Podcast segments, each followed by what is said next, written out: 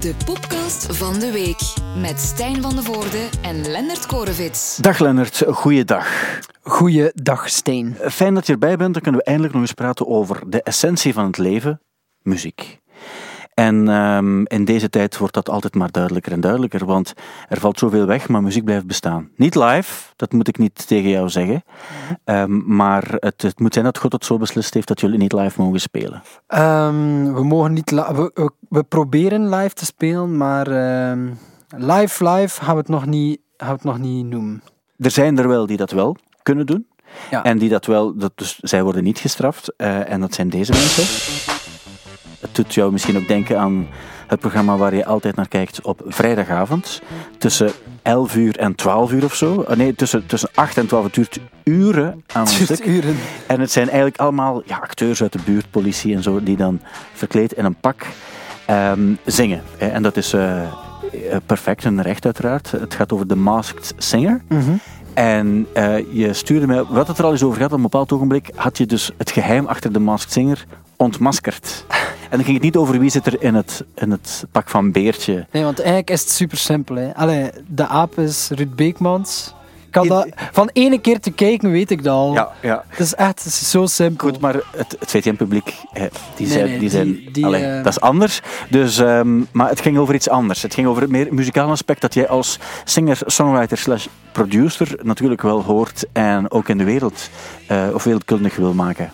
Ehm, ik ga niet, ik ga niet iets eh, exposen of zo. Nee, nee, nee, maar het is... Allee, misschien kunnen we dat wel zeggen voor. eh, kan ik dat nu even zeggen? Dan kunnen we dat zo gebruiken als warm-up voor de mensen dat ze zeker luisteren. Ja. Zal ik nu zeggen. Kijk, ik ga nu voor eens en voor altijd het geheim van de Masked Singer blootleggen. Er gaan koppen rollen. Zoveel kan ik wel zeggen. dan hebben we de, de trailer hebben we nu. Ja. Eh, en dan moet je dus, het ging eigenlijk over het feit, ja, maar zingen ze nu echt? Want je ziet daar echt zo de meest schrale figuren die nog vrij aanvaardbaar zingen. Is dat echt? Hè? Want ik zou het niet kunnen om eerlijk te zijn, want die zingen allemaal beter dan wat ik zou kunnen. Eh, ook al zijn het geen echte zangers op, op Sam Bettes na natuurlijk, die nog altijd zijn, zijn mooie stem heeft, eh, heeft behouden als, als zanger. Maar ja, het gaat eigenlijk over, zingen ze nu echt of niet? Ehm, laat me eerst beginnen met te zeggen, ik ga me wat indekken. Eh, laat me beginnen met te zeggen, live zingen is echt super moeilijk. En dat meen ik ook echt. Er, er zijn zoveel factoren die meespelen, die ervoor zorgen dat live zingen gewoon niet simpel is. En dat er een uitschuiver, een eh, net onder de toon zitten, dat zijn gewoon dingen die gebeuren. En dat is... En dat is ook niet erg. Nee, ik. totaal niet, want ik, ik maak dat zelf heel vaak mee. Of dan Heel soms vaak, denkt? Heel meer wel dan niet eigenlijk. Ehm, en dan denkt je soms van, ah ja, ja, dat zat er pal op. En dan hoorde het achteraf en dan was het zo, t- mm, toch niet daar of daar. En zeker voor een publiek dat zit te kijken thuis naar iets. ehm, ja, je kijkt naar die show, dan... dan ja, als er daar fouten in zitten, dan haalde dat er direct uit. Komt daar nog een keer bij dat ze bij de Masked Singer er niets beters op gevonden hebben dan ehm, ja, bij het originele eh, vorm van het programma in, in Korea ergens hebben ze dat gemaakt, uiteraard, met van die rare pakken. Ehm, de- daar was het, waren het eigenlijk bekende zangers. Ja. Maar nu ja, schieten ze daar plots met een Andy Peelman, die, sorry, maar het accent dat hij te merde brengt om een bazaar te doen, oeh, dat was wel even slikken. Ehm, ja, en dan was ik aan het luisteren. eh, het viel mij vooral in de eerste aflevering op. Eh, ook omdat Niels Tasbader heeft zeker vier keer gezegd in de eerste afle- aflevering: alles is live. En mannetjes, vergeet niet, het is live, hè? Ja, ja. Ehm, waardoor dat ik dan denk van oké, dan, maar dan wil ik wel een keer goed luisteren. Want ten eerste is dat wel straf gedaan dat ze door een masker eigenlijk zo'n heldere klank kunnen hebben. Wat dat op zich is dat mogelijk. Het is moeilijk, maar het is wel mogelijk. Ehm, en dan ben ik zo een beetje op onderzoek gegaan, heb ik met wat mensen gebabbeld. Ja. En ehm, zonder mijn bron weer te geven, eh, zei er iemand van ja, maar bijvoorbeeld wat dat er ook bij The Voice gebeurt, en er was één bepaald jurylid dat zich daar al aan gestoord had, aan het feit dat ehm, een kandidaat in de eerste rondes, dus meestal niet de beste zangers, ehm, ja, die zingt voor mij op dat podium. Ik geef daar commentaar op. Ik zeg bijvoorbeeld, het is niet zo goed. Ja. Ehm, ondertussen kijk ik achteraf thuis en hoor ik van, ja, maar ze hebben achteraf, dus na de performance, hebben ze wel nog wat getuned. Eh, dus met autotune eigenlijk. Dus eh, pitch correction, eh, de stem eigenlijk bijgeschaafd. Waardoor Dus eigenlijk iemand zegt van... Ja, de performance was goed, maar je hebt wel wat vals gezongen. En plots zie je dan op tv iemand niet zo vals zingen. Voilà, en, en, en ik vind op zich is er, het wordt zo vaak gedaan. eh, autotune eh, kan zijn. Wij hebben ook al een keer gehad van, ah shit, hier die noot zat er wat onder. Op een live video kunnen we gewoon dat stukje niet wat bijtunen. Ja. Dat is. Dat is geen ramp. Als je niet Madonna bent die eerst voor Eurosong, voor hoeveel miljoen mensen zijn dat, live zingt en dan achteraf gaat beweren dat dat, wat dat op YouTube staat ook was, wat dat er echt werd gezongen. Ehm, als dat niet dat is, kunnen er allemaal mee wegkomen. Maar het is wel natuurlijk... Ja, als dat voor een wedstrijd is, waar dat erop neerkomt van... We gaan iemand beoordelen op hoe straf dat die kan zingen... eh, ja, dan vind ik het wel nog een interessante discussie. Want ja, die persoon zei, ja, eh, inderdaad, hey, ik zit dan in de jury en dan krijg ik van, hey, hey, wat zei je allemaal? Het was, wel, goed- het was wel goed of het was dat. En dan denk ik, ja, maar oei, dat was wel niet hoe dat klonk. eh, Toen ik het echt hoorde. toen ik het echt hoorde. Ja. Ehm, en als je erop let, bij de minder goede zangers, hoorde van, en eh, hoe moet ik dat omschrijven? Ik ga dat in muzikale termen proberen te zeggen. Ehm, iemand kan redelijk flat zingen, zeggen wij. En, en plat zingen is daarom niet van, eh, het is niet juist, maar als in, er, er zit niet veel gevoel in, waardoor dat je voelt van, dat is geen echte zanger. Een beetje zoals Matt Berninger al heel zijn leven doet. Zowel solo als bij The National. Zoiets. Maar eh, waardoor dat je, als er dan iets aan getuned wordt, dat het zit mooi op de toon. Ja. Het zit heel mooi op de toon, maar je voelt van, ja, oftewel heeft hij een perfect gehoor, maar zonder eigenlijk gevoel. En eh, dan begint dat gewoon heel snel op te vallen. Ja. Plus ook, en dat is dus iets dat hij ook zei, wat ook een groot probleem is bij de Masked Singer, is dat het wordt echt eh, gemaskeerd. Ook eh, de backings van de muziek staan vaak zo luid Ja. dat het soms onmogelijk is om te horen van, zijn dat nu backings of is dat de persoon zelf die aan het zingen is? Maar anderzijds moeten we wel zeggen, het is een programma dat van ver over muziek gaat. Hè? En eh, dat gigantisch populair is ook. Dus het, het, terwijl de, de vraag, zou het echt Kathleen zijn van K3? En wat eigenlijk iedereen dan al, al weet. Het is wel, je weet dan ook, omdat met die Karen bijvoorbeeld, die, die hebben elkaar niet meer gesproken. Jaren, die hebben elkaar al tien jaar of zo niet meer gezien of gehoord. Ja. Dus dat is wel slim gemaakt nog, dat er dan Dat is waar, dat, dat is dan waar. door- het duurt alleen gigantisch lang. En je, je, op een bepaald ogenblik besef je van, kijk, het is vrijdagavond. Ik kan niets anders gaan doen. Want alles is gesloten. We kunnen niet echt zo normaal op café of op restaurant. Ehm, en nu ben ik wel drie minuten aan het kijken naar Andy Peelman. die bazaar. Dan denk ik van, eh, daar ben ik echt aan het doen. En we moeten daar niet bij stilstaan, maar het is een opvallend fenomeen. wel. Ja, ik wil nog één iets daaraan Ja, toevoegen, graag, Stijn. graag. En ik wil u gewoon waarschuwen voor wat dat de toekomst ehm, zou kunnen brengen. Ja. Want we hebben de Masked Singer, maar er komt iets op ons af ehm, dat misschien wel nog een, eh, een, st- een stuk erger kan zijn. Vertel. Want in Amerika bestaat het al, ze hebben het nu ook in Holland, in Nederland hebben ze het nu ook gedaan. En ik, ik ben een beetje bang dat binnenkort door het succes van de Masked Singer ook bij ons gaat eh, komen. Ja, en het benieuwd. programma heet I Can See Your Voice. Ik ken het niet. Nee, nee, dat is logisch. Maar het concept is dus, stel, eh hebt mij een eh, eh, fantastisch goede zanger Mhm. en je, je ziet mij op podium en ik sta te zingen, maar je hoort mij niet zingen. Wat je hoort is iemand eh, op opgenomen tape die super vals aan het zingen is. En de juryleden... Shred eigenlijk. Ja, en de juryleden die moeten dan eigenlijk bepalen van, zou die persoon echt goed kunnen zingen of niet? Ah, Dus bijvoorbeeld, ze zien mij en ze zien iemand anders en ze zeggen, ja, die kan zeker niet goed zingen. En die zeggen dan, eh, oké, hij legt eruit en ik leg eruit, ah, dan moet ik zingen, voor echt.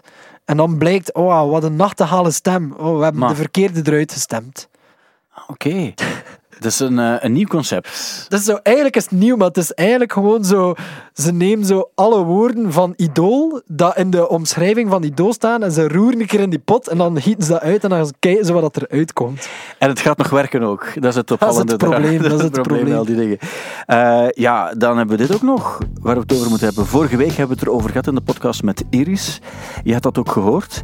Eh, en ehm, ja, het was op zich goed voor Fleetwood Mac, want plots kennen 13, 14-jarigen, TikTokkers, kennen plots ook een band die ze al dan niet goed kunnen vinden als ze, dat, eh, als ze daar zin in hebben. En nu blijkt ook, dus het ging over eh, Dogface, dus de, de, de skateboarder van een jaar of 50 of zo, denk ik. die aan het cruisen was op Dreams.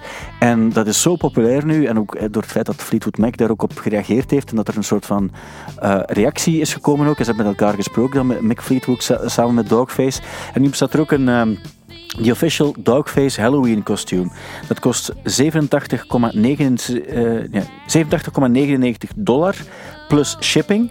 En dan draag je exact de kledij van Dogface, die op zijn longboard... Dus het enige wat je nog moet hebben is een longboard en, eh, en dat drankje. Dat mag eh, er die- voor 80 euro. Had ik wel gedacht dat, dat de cranberry juice en die eh, longboard er ook wel hadden. Voilà, de Ocean Spray, dus wat de cranberry juice was, zit er niet bij. Ehm, maar zo huge is het dus. En mensen gaan dat dus voor Halloween ook bestellen en, en dragen ook. Want dat, dat vind ik ergens onwaarschijnlijk cool ook. Dat, dat er zoiets onnozel zoiets teweeg kan brengen. Ja, dat is wel... eh onnozel is het zeker. En ons is het triviaal ook. zeker. En triviaal ook. Maar het is echt, en dat vind ik, er, eh, vind ik er goed aan. En dan heb ik nog iets heel cool gezien ook. Het ging over Lenny Kravitz. Die heeft een biografie uit. Let Love Rule heet die, geloof ik. En ehm, daar stond iets in over dit nummer.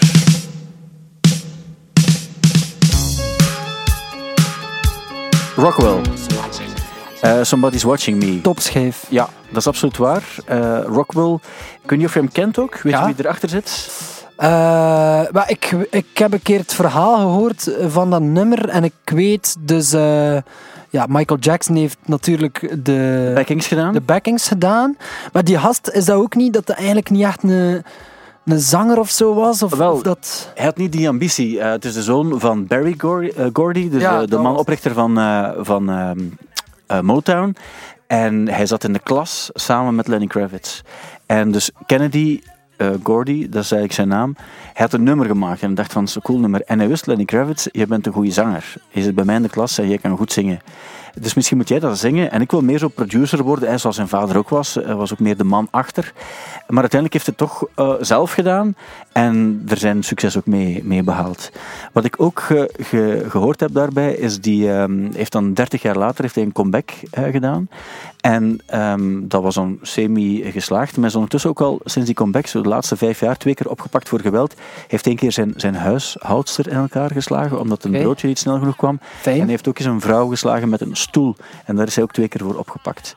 Maar het had ook Lenny Kravitz kunnen zijn die dit nummer had gezongen. Dus het gaat eigenlijk, eh dat nummer gaat eigenlijk over de, de FBI of zo, of de, de childcare... eh, Die hem 30 jaar later zou volgen. Ja, maar dat Eh, er volgen ja. is. Ja, maar wat, dat, wat dat je merkt gewoon aan dat nummer is dat als ik vraag Somebody's Watching Me en ik vraag u, zing de strofe. Ja, dan zing je Michael zijn strofe ook. Nee, ja, zegt- dan zingen gewoon Michael zijn Ja. stuk, want de rest heb je geen flow idee. Wat dat Nee. die, en dat is gewoon wel zot dat dat gewoon niet zo... Het is ook niet zo goed gezongen of ge, gerapt, zal ik Ja. maar zeggen. En dat vind ik zo wijs aan dat nummer, dat... Ja, de beat is goed, het stuk van Michael steelt de show en dan Ja. hij komt er zo wat tussen. eh. Hij heeft, hij heeft toch nog zijn moment gepakt. Maar het vreemde was dan wel dat, dat hij toch nog wilde geven aan iemand. Omdat hij het wel besefte, besefte van ik ben niet de zanger. Ja. Maar hij heeft drie albums eh, gemaakt in totaal. Oké, dan was een tijd stil. Wat ik ook nog wilde zeggen is dat... Ik, ik heb die biografie eh, thuis liggen van, eh, van Lenny Kravitz. Omdat ik vind... Als je een muzikale biografie leest, dan moet je wel maken dat je een verhaal hebt. Je moet niet noodzakelijk kijken, vind ik die artiest goed of niet? Hoewel ik absoluut voor de eerste albums van Lenny Kravitz ben, want die, die, die nummers en zo zijn nogal goed gemaakt. Ehm, maar een goede biografie heeft een goed verhaal en niet noodzakelijk een goede eh backcatalog Ja. van de artiest zelf.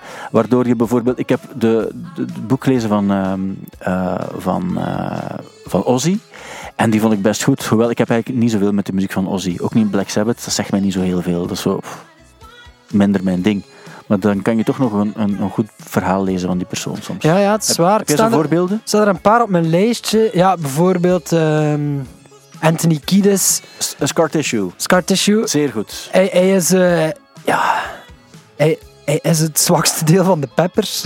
dat is gewoon zo. Absoluut. En ik denk dat we dat Rick Rubin er in eh 99 met Californication heeft uitgehaald qua vocal performance en, en alles is magistraal.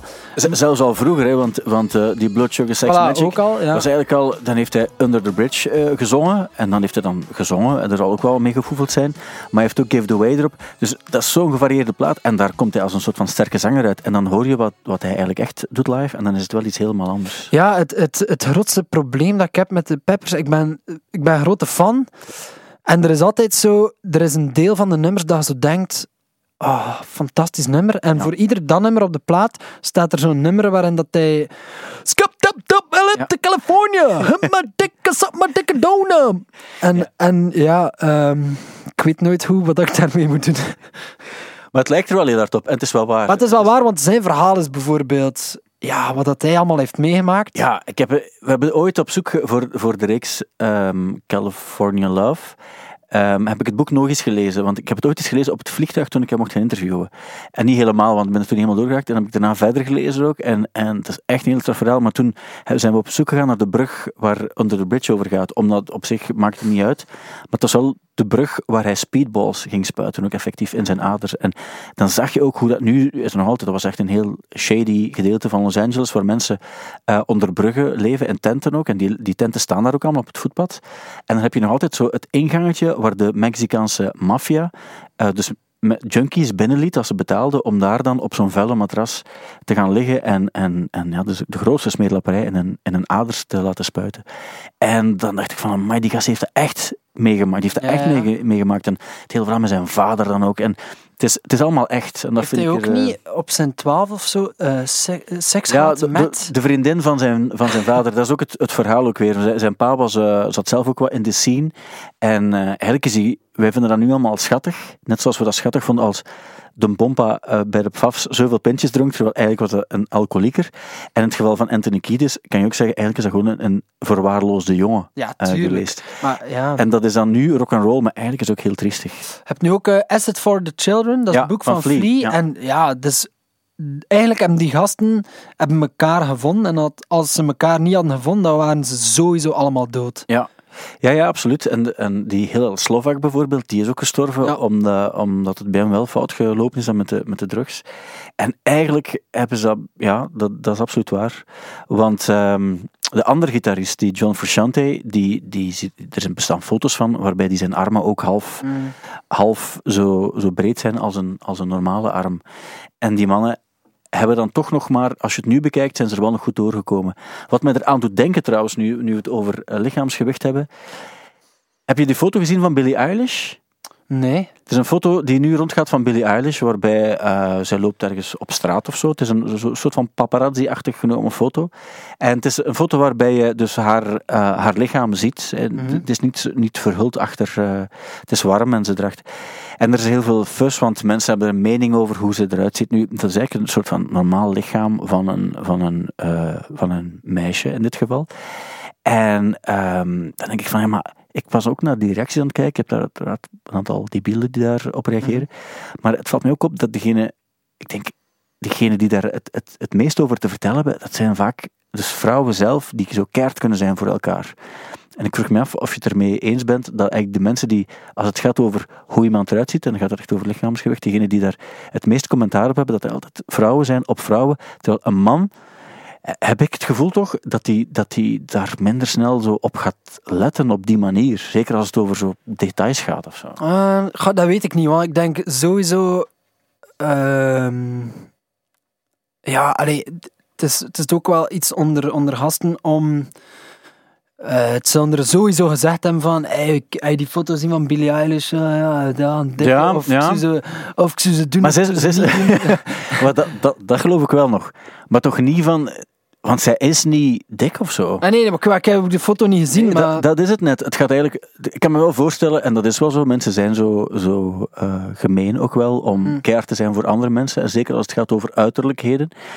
Maar in dit geval, ja, dat is zo een. een dat, het is, het is niet dik, dat Nee. is net. Maar ik denk dat het zegt gewoon veel over het beeld dat we, dat we al die jaren wel al hebben gehad van eh, sterren. Allee, Ja. als in zo... Die moeten perfect zijn. Ja, het is gewoon zo. ja. En dan denkt je, ja, het is eigenlijk wel zot als iemand gewoon een normale lichaamsbouw heeft, dat mensen daar dan volledig op, op, op flashen Ja, dat dat, een, dat dat een punt is. En dat geloof ik dan wel. en dan dat bij vrouwen- Barry White dat er niemand daar Ja, wel, maar dat geloof ik wel dat, dat vrouwen daar harder op aangepakt worden. Ja, maar dat ik- denk ik wel. Maar mijn punt was eigenlijk ook, zou het niet kunnen ook dat, dat vrouwen dat zelf ook nog harder doen bij elkaar? dat weet terwijl- ik niet, ja. Ik heb nog nooit een, een, een vrouw horen zeggen, bijvoorbeeld over Barry White of over iemand anders. Allee, laat, ons, laat ons eerlijk zijn, ongeveer elke mannelijke zanger boven de 40 heeft, een pens. En niemand heeft daar een probleem mee eigenlijk. Maar goed, het was gewoon iets waar ik aan dacht, nu dat we er toch over hadden. Dus Ik wilde gewoon nog even haar laten horen als support. Voor de mensen die echt nog niet weten wie dat, Dat is voor later. dat is goed, maar dat is ook wel eh, goed zo. Ja, en wat ik ook nog wilde zeggen, nog een, eh, heb je het gehoord ook over David Crosby? Die had een probleem ehm, omdat hij, iemand had hem gevraagd van, eh, door Van Halen, vorige week eh, gestorven. Ehm, en wat vond je ervan? Zo had hij iets met Eddie Van Halen en het, hij had geantwoord, meh. Dat geantwoord. En ehm, hij heeft heel veel kritiek gekregen. Je had zo die zanger van de LA Guns en, iemand van Twisted Sister. Die zeiden van, dat is niet cool dat je dat hebt gedaan. En we hebben het er vorige week ook over gehad. Ik ben ook nooit de grootste Eddie Van Halen fan geweest, maar je kan ook wel inzien wat hij heeft betekend voor de muziekgeschiedenis en David Crosby. Heb je ooit de documentaire van David Crosby gezien? Ik weet gewoon dat David Crosby al heel zijn leven mega veel wiet paft. Ja, ook. En met iedereen problemen heeft ook. Ah ja, oké. Want je hebt die Crosby, Stills, Nash en Young. Niemand wil nog met hem praten ook. Als je die documentaire kan die moet je zeker zien. Het is super triestig. Het, is, het gaat over hem die op tour gaat en hij is een onwaarschijnlijk getalenteerd eh, muzikant en zanger eigenlijk ook al van By the Birds. En die kerel, die, je hebt zo het gevoel van dat is zo'n vriendelijk mannetje Uh-huh. En dan blijkt dat helemaal niet zo te zijn en hij geeft het zelf ook wel toe. Ik ben eigenlijk niet zo leuk. Nee, dat is niet zo leuk. Hij zegt van, ah, ik heb dat dan, ik had dat niet moeten vertellen ook, want ik mocht het niet vertellen. En ik van, ja, nee, je had dat niet moeten doen ook, maar je hebt het wel gedaan. Dus het is, eh, ik, kan er, ik kan daar niets mee doen eh, met die kerel. Ehm, wat dat mij eraan doet denken van, eh, ik vind het nu niet direct terug, maar er, er was heel veel te doen vorige week, Ja. omdat er een journalist een artikel had geschreven over de dood van ehm, Eddie Van Halen. Mhm. Ehm, ik ga nu even kijken of dat ik het terugvind terwijl ik aan het babbelen ben. Ja, Ja. ik heb het hier gevonden. Dus eh, Dominique Dekmijn, dus dat is een journalist. Ja, ja. En het ziet eruit Van de standaard, denk ik ik. denk dat het de standaard was, ja. Of de morgen, een van de twee. En eh, het artikel ging als volgt, het is niet zo lang. Twee dagen lang is de lof gezongen van Eddie Van Halen en zijn fenomenale gitaartechniek. Daarbij is respectvol gezwegen over zijn ware nalatenschap. Eddie Van Halen is hoogstpersoonlijk verantwoordelijk voor alles wat fout was aan de rockmuziek van de jaren 80. Maar is dat ook niet de kerel, want ik ben toevallig wel een lezer van de standaard, volgens mij is ook degene die zo de, de gadgets en zo, de, ben niet 100% zeker, maar ik denk van zo iemand moet dat eigenlijk ook niet zeggen, want ik vind ook, je moet, ik ben, ik ben ook niet voor de muziek van Eddie Van Halen, ik ga er niet naar luisteren in mijn vrije tijd, maar ik vind het wel cool hoe hij speelde. En dat is, dat is achteraf gezien, want dat is heel hard de jaren 80 en hoe hij klonk, eigenlijk eind jaren 70, daar was hij al vernieuwend in. Uh, maar om dat dan als fout te bestempelen, dat is, dat is pas fout. Ja, maar het is, het is ook grappig, want wat, dat hij, wat dat hij zegt, dus uh, hij zegt hier, ja, zolang je maar onthoudt dat invloedrijk niet hetzelfde is als goed, en zeker niet als muzikaal. En, en als je ook niet vergeet dat zijn generatie die is van de FM rock en de hair metal. En dan denk ik, ja, oké, okay, dus het, dat is iets heel hard dat hij fout vindt aan ja. de jaren tachtig. Een, een, persoonlijke voorkeur van, u vindt het goed of niet? Hè? Ja, ja. ook op zich, maar ik denk dat hij wel vergeet dat iedere, um, ieder ding in de muziek, iedere beweging, krijgt een soort tegenreactie. Mm -hmm. um, waardoor dat de muziekgenres dat hij wel goed vindt, waarschijnlijk ook niet hadden bestaan zonder Van Halen. Ja. En dat durf ik wel echt zeggen, want uh, het zijn soms de mensen waarvan dat je niet denkt van... Allez, ik zeg maar iets Soulwax bijvoorbeeld. Ik weet dat die mega Van Halen fan zijn. Maar dat is daarom niet dat je op zich direct zou linken aan die muziek. Maar waarschijnlijk, het, het gitaarspel van Van Halen heeft, uh, heeft uh, Dave heel hard beïnvloed, bijvoorbeeld van Soulwax. En op die manier heeft hij ook weer invloed gehad op hun muziek. Dus misschien is die gast wel mega fan van Soulwax. En, en beseft hij niet dat iets wat hij fout vindt, of dat hij bestemt als niet, niet muzikaal, wat echt mm -hmm. Um, ja, ik denk dat hij niet, niet goed weet hoe dat muziek in zijn weg of Ja, hoe, dat ik- muziek, ik denk- muziek beïnvloedt. Ik denk het in zijn geval ook wel echt. En, en eh, zeker ook, wat, wat eigenlijk de grootste fout is, we hadden het er straks nog over eh, voor de, de podcast van. Ik heb niets met de muziek van The National. Ehm, maar dat je ook altijd wel beseft dat het is niet omdat jij iets vindt, dat dat ook een soort van de norm is. Dat jij bepaalt ook wat echt goede muziek is of niet, want dat bestaat eigenlijk niet. Hè. Goede en slechte muziek. Dus Bij mij, allee, ik bepaal dan nu wel de norm, maar ik jij ben wel de het, uitzondering. je- ja. En je, je kan het zelf ook maken. Ja. Nee, nee, maar dat is absoluut waar. Eh, Maar ik denk ook dat, het, dat ze niet de juiste figuur hebben gevraagd om daar iets over te schrijven. Eh, maar is, die mensen hebben ook recht op een mening, zelf al is het een dwaze. Laten we het zo samenvatten. Hoe, hoe gezegd. Zeg, de Flaming Lips en die bubbels, eh, dat is een leuk gadget, maar dat is niet realistisch. Hè? Dus Flaming Lips die hebben zo, die spelen in, in, in, in ja, opblaasbare plastic ballen. Mhm. Heb je er ooit al eens ingezeten in zo'n bal? Nee, nog niet. Nee, ik wel. En? Ehm, wel, ik wilde het ooit eens meemaken. Dus mijn dochter vond dat leuk om te doen. Zo, om, omdat op de kermis kon je dat doen, of um, in zo'n pretpark. Ik heb er ooit zelf ook eens ingezeten. Dat, op water kon je dat dan doen. Ehm, heel kort gewoon om eens te voelen van hoe, hoe is dat eigenlijk. Hè. Ehm, ja, dat is niet echt leuk. Hè. Dat wordt er heel warm in ook. En, eh, maar ik vind het heel grappig om te zien wel. En ze deden het ook al voor, voor corona. Ja, ja Ik het heb is ooit- dat. Het- als er één band is die dat moest doen, dat was het zij wel. Ja, ik, de eerste die ik het ooit heb zien doen, is denk ik Keith Flint van The Prodigy. Die deed dat ook eh, op festivals. zo. Ja, ja, maar dat was echt half, halfweg de jaren negentig toen, die, toen die dat al deed. Ehm, maar dat is, niet, niet, allee, dat is geen oplossing. Hè. Het, is, het, is een, een, het is leuk om te zien, maar het is geen oplossing. Ja, en dus het publiek zit in die bubbels en de muzikant ook. Ook, of- ja. ja. Dus ja, Maar kan je dan ademen eigenlijk in die ding? dat is een beetje zoals de Masked Singer, denk ik. Nee? Niet dus, want blijkbaar eh, worden de temperaturen tot 49 graden, stond er in de dag, dag allemaal. Ja, Ja, Die mannen weten dat. Hè. Die steken daar gewoon een thermometer in en we weten het allemaal. En aan het hoofd van Bart Tommelijn te zien was het echt 100 graden. Maar dat, eh, dat siert hem nog altijd, dat hij er levend is uitgekomen.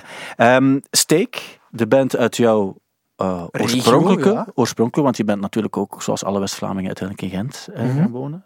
Eh, die gaan iets doen met Pluto's Playground. En het zag er wel nog cool uit. Het is, ja. Ja. vertel maar. Nee, ik, ik zag het passeren.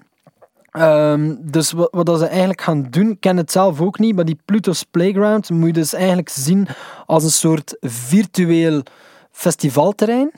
En ze gaan eigenlijk met een vier, vijftal metalbands gaan ze daar een optreden geven. Ja. Maar wat het coole eraan is, is dat je, ehm, je moet je eh, tickets boeken met je e-mailadres. Ja. En dat wordt dan ook de naam van je avatar. En je kunt dan je avatar eh, inladen in het festival. En zo zijn je eigenlijk met verschillende eh, mensen op dat festivalterrein. Maar het grappigste vond ik, dus ik zag Steak iets posten van, kijk, als je een merch bestelt van ons, dan kan je die merch ook dragen op het festival. Wat ook wel cool is, want dan kan je zien hoeveel mensen zijn er voor die band of Ja, voor die band. Ik vond dat Ja. een mega cool idee eigenlijk. dat is waar. Want wij hadden met de release van onze eigen plaat, ja, we waren natuurlijk, we zaten midden in die corona en ik, ik heb met zo een lijst, een waslijst van zo tien ideeën van wat kunnen we doen om, om toch ja, dat gevoel van de mensen te betrekken. Dat is dan uiteindelijk die eh, Dummy Deliveroo of Deliver Dummies geworden. Ja. Eh, maar evengoed was dat zo het idee van, ja, wat als iedereen zijn ventje in, in de zaal kan zetten en zo. eh, hey, dus vind het op zich wel een, een, een cool idee. Of dat effectief, ja, of, of dat mensen dat willen doen en zo, dat weet ik niet. Maar ehm, het idee is wel leuk. Ja, absoluut. Eh, en je kan dat dus doen via Pluto's Playground. Mocht je nog willen kijken, het is zaterdag. Ja. Eh, dat, je het, eh, dat je het kan ook meemaken dan op een of andere manier. Eh, ken je die Funko poppen? Zo die plastic Oh, poppen? verschrikkelijk. Ja. Wat ik nu wel een... eh, dus die doen eigenlijk alles wat ze denken, dit gaan we kunnen verkopen. Maken Ook, ze ze eigenlijk ook. mengen ook, heb ik al gezien. Dus als ze zoiets zijn, ah ja, Batman met Prince of zo, ah ja, ja, we doen dat. En dan Ja. is het een half, half vind ik goed. Frankenstein-monster. Dat vind ik goed. Maar die hebben nu, ze hebben nu eh, Louisa Livingstone ook in popvorm. En Louisa Livingstone, dat is eigenlijk de vrouw die op het eerste Black Sabbath album staat. Ah ja, ja. En dat, eh, ken je dat verhaal ook? Dus zij was een soort van model. ja. Zij is gewoon ingehuurd. Zij snapt ook niet waarom ze aan zo'n watermolen moest gaan staan. Het was vroeg in de ochtend, het was heel koud. En eh, ze, had eerst zo, ze moest eigenlijk ongeveer eerst zo half naakt erop staan. Maar dat vond ze dan toch geen goed idee, want dat paste niet onmiddellijk bij de sfeer. Dus ze hebben die dan zo wat lelijke gotische kleren gegeven. En dan, daarmee was het dan afgelopen. En zij besefte niet dat ze op een van de meest invloedrijke platen uit de, uit de muziekgeschiedenis of de metalgeschiedenis eh, stond. Ze vond die muziek helemaal niet zo goed ook. Ehm, achter, bleek ook achteraf. En ze zei van, ik vond ik de Was zij zelf niet iets... Zij is zelf ook muziek, een soort muzikant? Ja, eh, ja, absoluut. Ja, ja. Ze, heeft, ze heeft zelf ook... synthesizer muziek Ja, of zo? ja, met hele rare synthesizermuziek. Bij En mee, ik weet niet of je Jazz ooit hebt gezien, de, de plaat van, eh, van, eh, van Queen. Als Ja. je die open doet, dan zie je zo allemaal naakte mensen op een fiets aan. Zij, zij zat Zij er ook tussen. ook. Dus ze was wel in de scene, ze deed wel van alles. Ze, ze zat wel in de scene en ze vond het ook vooral niet erg om naakt ergens te pauzeren. Vandaar dat ze voor al die dingen werd, eh, werd gevraagd. Ehm, maar zij, van haar wordt er nu ook een pop gemaakt, want ze gaan nu van die poppen maken eh, van figuren die op bekende albumhoezen staan. Oké. En ik vroeg me af, eh, zouden jullie dat willen? Of van welk album zou je denken van, ja, kijk, die figuur mag er ook nog wel in popvorm? Ga- ja, ik, Maar je bent al niet, niet voor de poppen, dus dan... Nee, maar het probleem dat ik heb met die poppen is dat ik ze... Ik vind gewoon... Ze lijken ook niet op de, op de mensen, omdat al die poppen hebben zo hetzelfde gigantische hoofd. Ja. En dat stoort mij. En dan die ogen, ja, dus ik vind die poppen motten. Maar ik vind het idee van poppen wel leuk. Ja. En een pop dat ik al lang zoek, en dat ik hoop eh, dat iemand mij kan bijhelpen, is eh, Serge Gainsbourg. Nou ja. En dan liefst zo in de latere periode van zijn leven, als hij echt zo slecht en dronken uitzag. Ja. Eh, ik weet dat er daar popjes van zijn, dus dat is zoiets dat ik vrij tof zou vinden om op Ah, de schouw te zetten. Ik, ehm, dan, dan lijkt hij wel op het liegebeest. Denk ik, in die, eh, in die Eigenlijk periode, wel, ja. die. Ik denk als we misschien een pruik op het liegebeest zetten, dat ze wel denk in de buurt komt. Ehm, ik wil nog iets laten horen aan jou, eh, niet als de, de Leonard, Ja, of iets als mens, maar als de, de producer. oké. Want je kent de Grey Album, Mhm. dus de White Album eh, en de eh, Black Album samen door Danger Mouse eh, gemaakt. En ja, nu dus het Black Album Jay-Z, White Ja. Album Beatles. Ja, hè, juist, ja, juist, Ook juist. moeilijk te vinden, want ik heb daar lang over gedaan. Omdat ergens van een illegale site heb ik dat moeten. Ja, het is ook illegaal, want het is nooit... ja, mocht- ze hebben het niet mogen verschijnen, Nee, nee, de Beatles hebben dat eigenlijk helemaal geblokkeerd uiteraard. Ja. Hè. Maar nu is er een nieuwe gemaakt en ik vind hem best goed. Alleen, ja, je moet er... Het, het enige wat ik wel besef is... Het gaat over de Smashing Pumpkins samen met Jay-Z. En het is, ze noemen het, of het hele project heet eh, Marcy Projects and the Infinite Sadness. Want Marcy Projects, dat is waar Jay-Z is opgegroeid. En de Infinite Sadness is van Melancholy en de Infinite Sadness van Smashing Pumpkins. Het enige wat ze wel gedaan hebben, is niet enkel eh, van die plaatnummers genomen, ondanks het feit dat het een dubbelaar is, maar ze hebben het van ongeveer het hele werk van de Smashing Pumpkins uit de jaren 90 genomen. Nu, ik vond de Smashing Pumpkins in de jaren 90 wel goed. En ik snap dat mensen eh, die vooral de laatste 20 jaar naar de muziek aan het luisteren zijn, daar niets van begrijpen, want dat vind ik ook dat boeit mij ook niet meer. Maar die jaren 90 periode vind ik nog altijd heel goed. Dus ik heb er een soort van sentimenteel gevoel bij. En daarom was ik heel benieuwd om te luisteren. En ik wilde gewoon eens iets laten horen. en ik vroeg me af wat je ervan eh, vindt. Het is eh Cherub Rock eh, van de Smashing Pumpkins dat ze gebruikt hebben. Eh, en dat klinkt dan zo. It's just a public service announcement sponsored by Just Blaze and the good folks at Rockefeller Records. Fellow Americans, it is with the utmost pride and sincerity that I present this recording as a living testament and recollection of history in the making during our generation. Allow me to reintroduce myself. My name is Ho. O H to the O V. I used to move snowflakes by the OC. I guess even back then you can call me CEO of the ROC. Ho, fresh out the frying pan into the fire. I be the. Ja, het is maar een kort stuk natuurlijk. Maar wat ik er cool aan vind, is dat, dat als je die nummers kent en je hoort die dan op die manier en het klopt ongeveer, dan, dan heeft het nog wel iets. Om minstens één keer volledig te beluisteren, omdat je eigenlijk die hele backcatalog, of toch van de jaren 90 van de Smashing Pumpkins hoort passeren.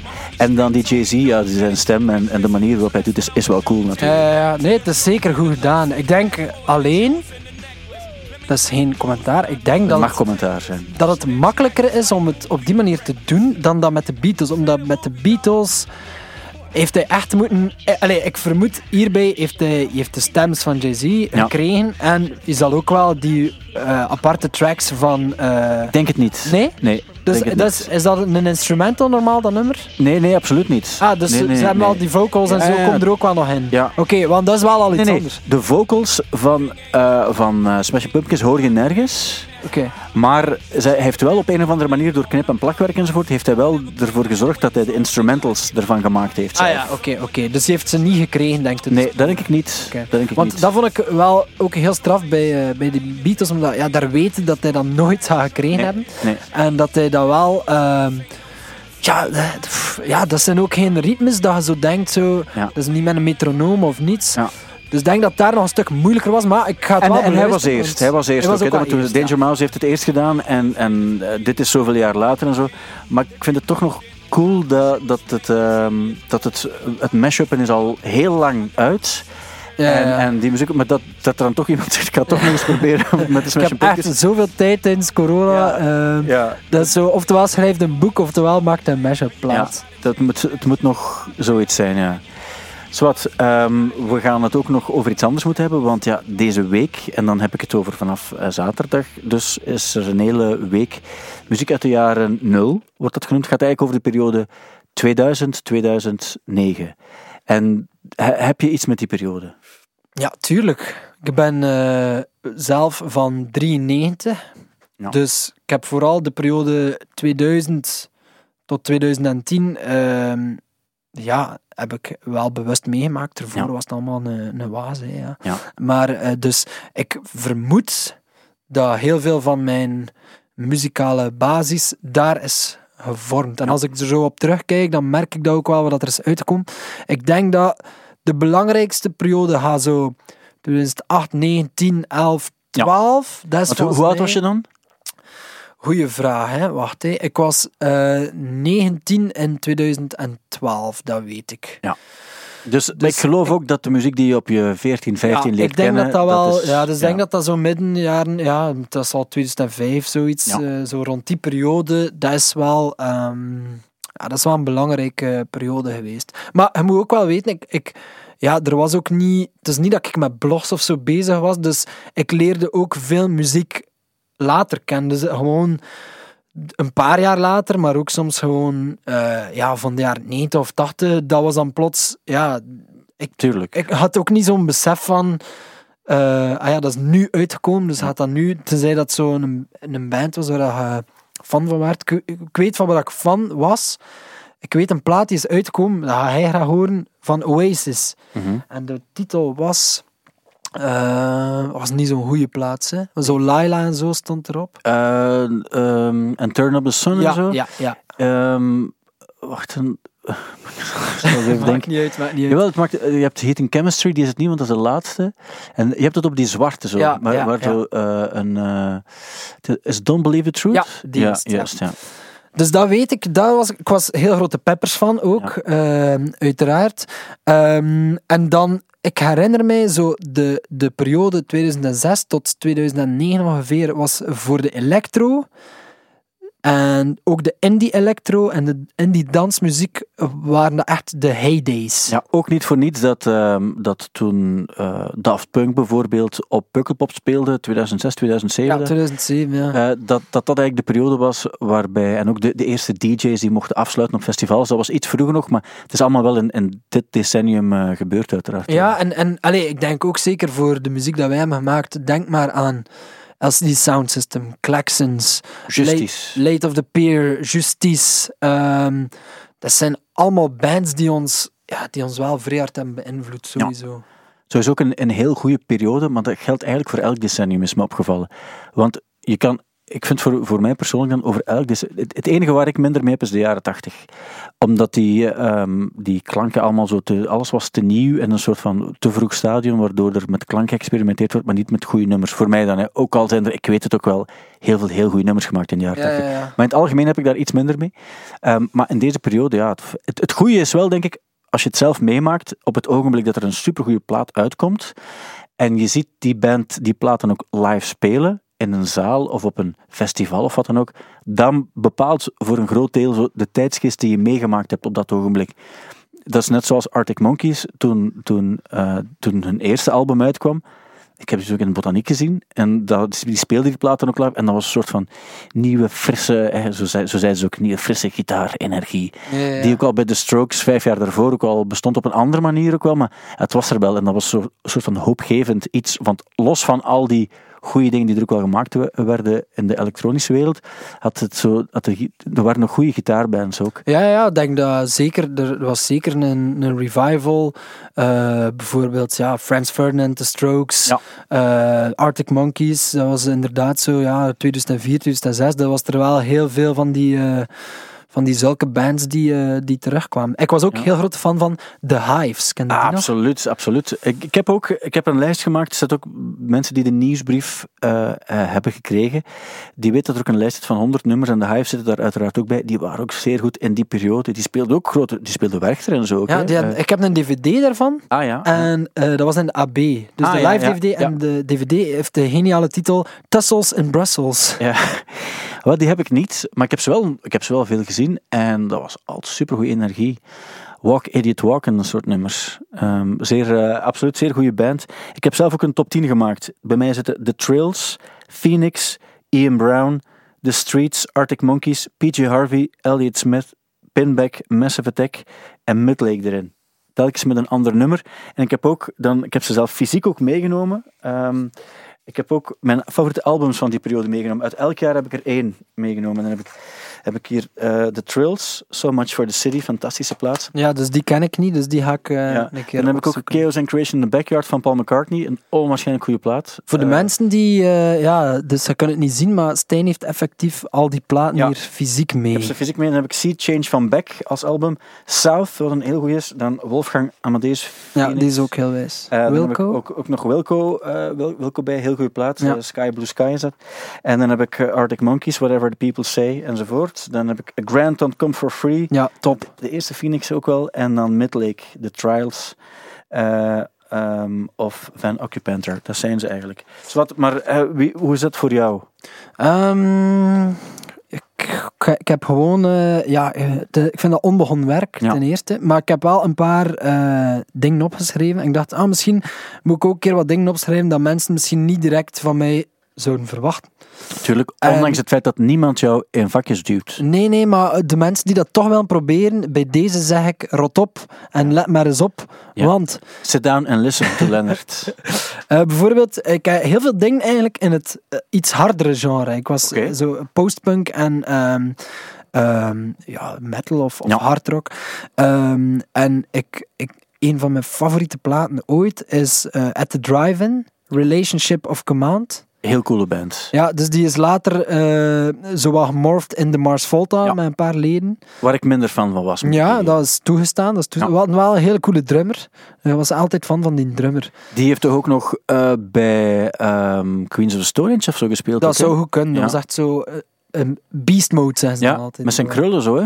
Nee, zo'n... ehm, Wacht, ik ga het ondertussen, ondertussen iets opzoeken ook. Maar volgens mij is het op. Maar de latere drummer, de latere drummer. Ja, Het is eh, een African-American man with a lot of muscles. maar hebt, eh, heb je het over die, die John Theodore? Nee. Want die heeft bij de Mars Volta gespeeld eh, als, eh, als drummer.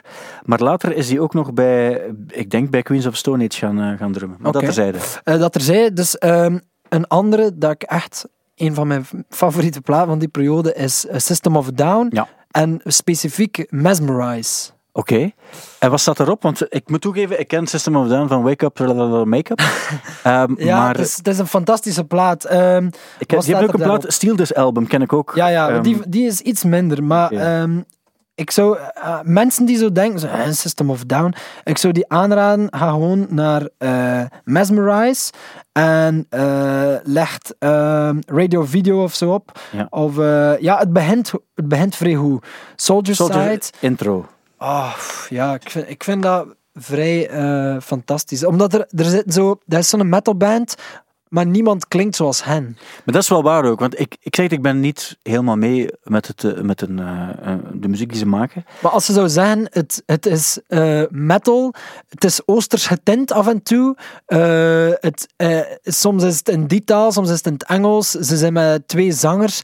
Allee, ik denk dat veel mensen zoiets zouden nemen van, ja nee, laat maar. Ja. Maar als het dan, als het dan hoort en, en hoe slim dat in elkaar zit en hoe catchy dat ook is, ehm, Ja, maar de, en zeker live is, is het ook een soort van eh, brok energie ook wel. Dus ik, ik ben er zeker niet tegen. Op het album staat ook, want ik ben nu, ben nu zelf aan het bekijken, staat er ook een nummer.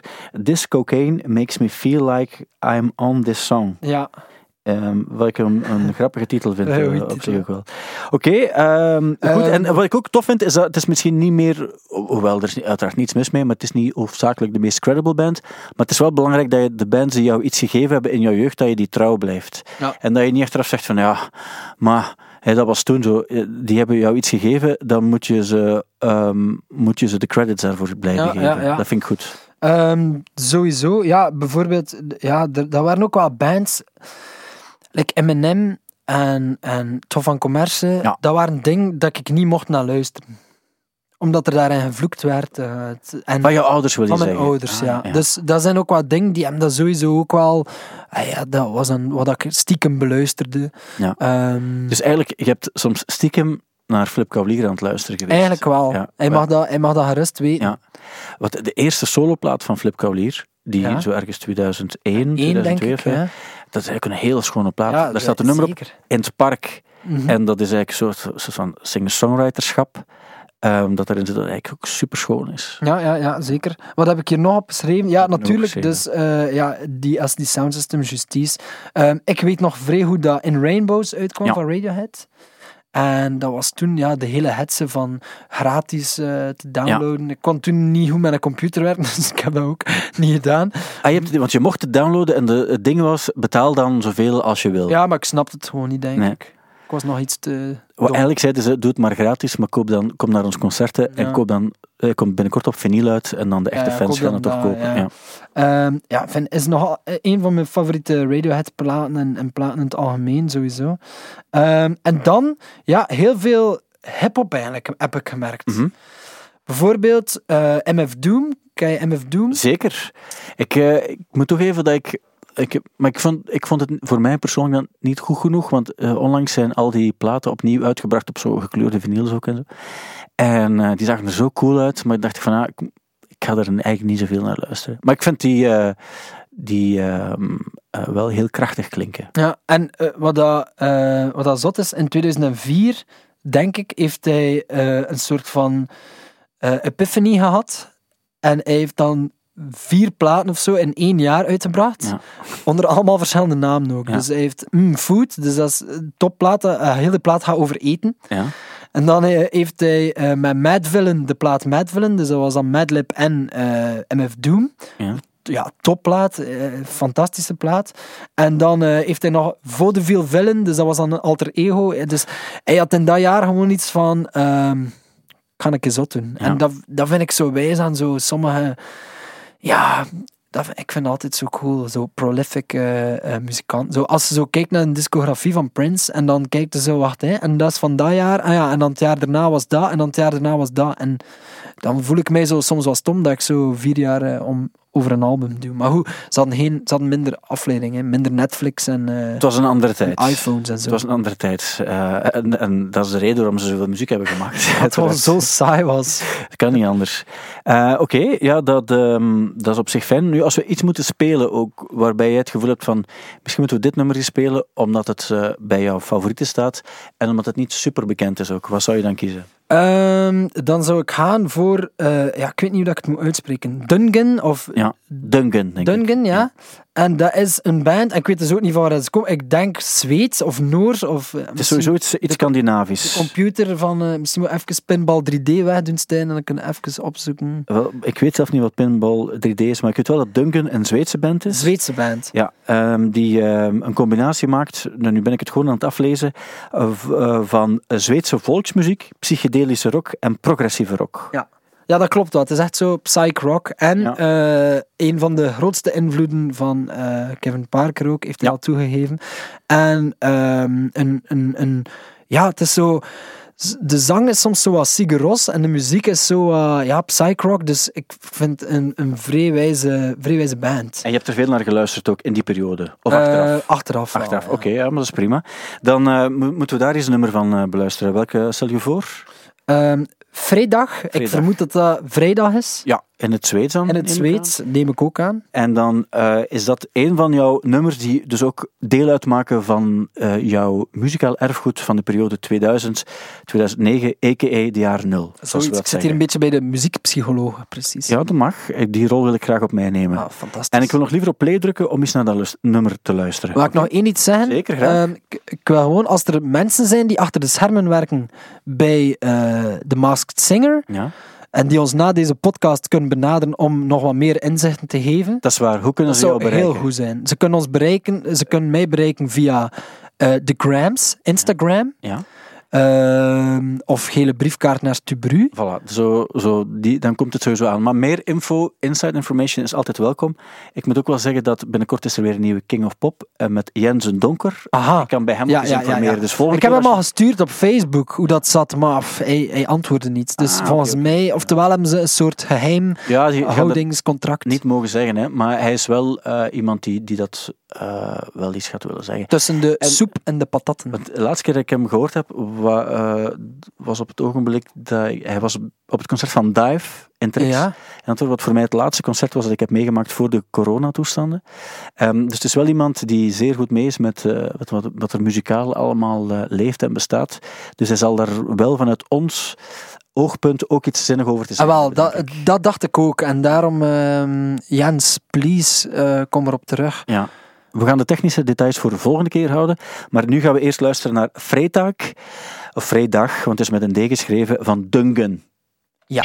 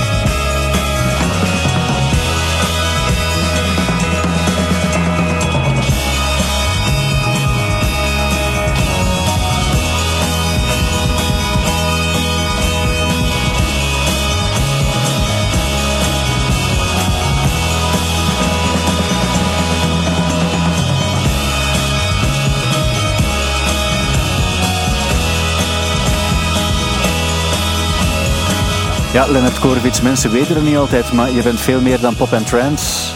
Je bent, je bent ook progrock uit Zweden. Ja, eigenlijk voornamelijk.